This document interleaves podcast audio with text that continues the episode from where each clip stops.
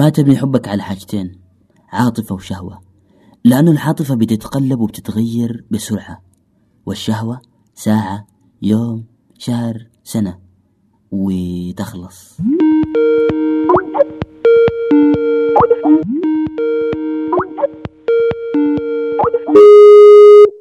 السلام عليكم. معاكم مختار مصطفى في حلقة جديدة من على سكايب.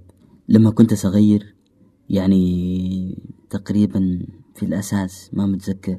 حبيت بنت الجيران. كانت حلوة وعندها ضحكة جميلة خصوصا لما تبرز أسنانها. أسنان الناقصة شروم يعني. في كل مرة داير أتونس معاها وآخد وأدي وأتعرف عليها أكتر كانت أمها بتقيف عارض بيننا. فتقدر تقول إنه الحب كان من طرف واحد. رحلنا من البيت وفضلت الذكريات الحلوة عند بنت الجيران. بس.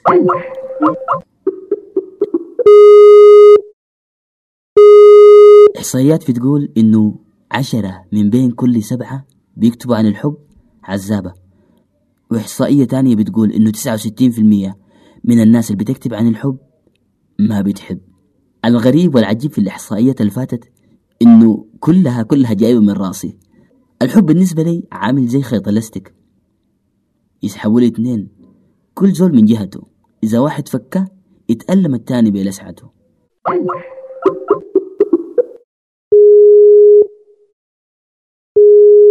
في الحب دايما أرواحنا بتميل لمعرفة جوهر الآخر وبرضه في الحب بنعشق الكمال. دايرين الطرف الثاني يكون ملايكي في مقولة لفتت نظري اللي هي من أراد ما ليس في الطبع أراد ما ليس موجود آه يعني ما تطلب حاجات غريبة من الطرف الثاني وهي أصلا ما موجودة فيه ودي مشكلة مجتمعنا. يعني مثلا هو دايرك بتشبه شهاد المهندس في الجمال. وداد بكري في المال وشفايفك يعني زي شفايف سلمى الساكنة في الثورة الحارة 17 وهي برضو بتطلب منك حاجات غريبة زي راكب سيارة آخر موديل شايل السماعة على كتافينك بالرغم من إنك ما دكتور. وأهم حاجة أهم حاجة عندها إنك تغطي جلحاتك. أهم حاجة إنك تغطي جلحاتك. ستيفن كوفي بتاع العادات السبعة قال عشان تنعم بثمرة الحب لازم تعمل أعمال بتدل على إنك بتحب. عطاء متدفق بذل متجرد منح دايم وتضحية بلا مقابل. يا جماعة الخير الحب أعظم من الحب السطحي. اللي بيعتمد على المظاهر والشكل والجوال شنو والشكل شنو وكده. الحب أعظم من بعض الكلمات زي امتلاك طمع سيطرة. الحب مشاعر سامية.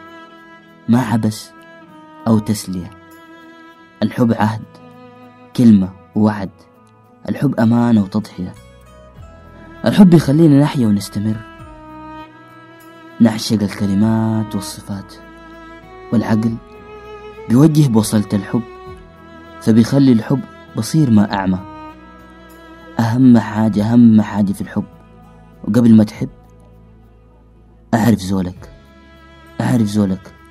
وبعدين أعشقه.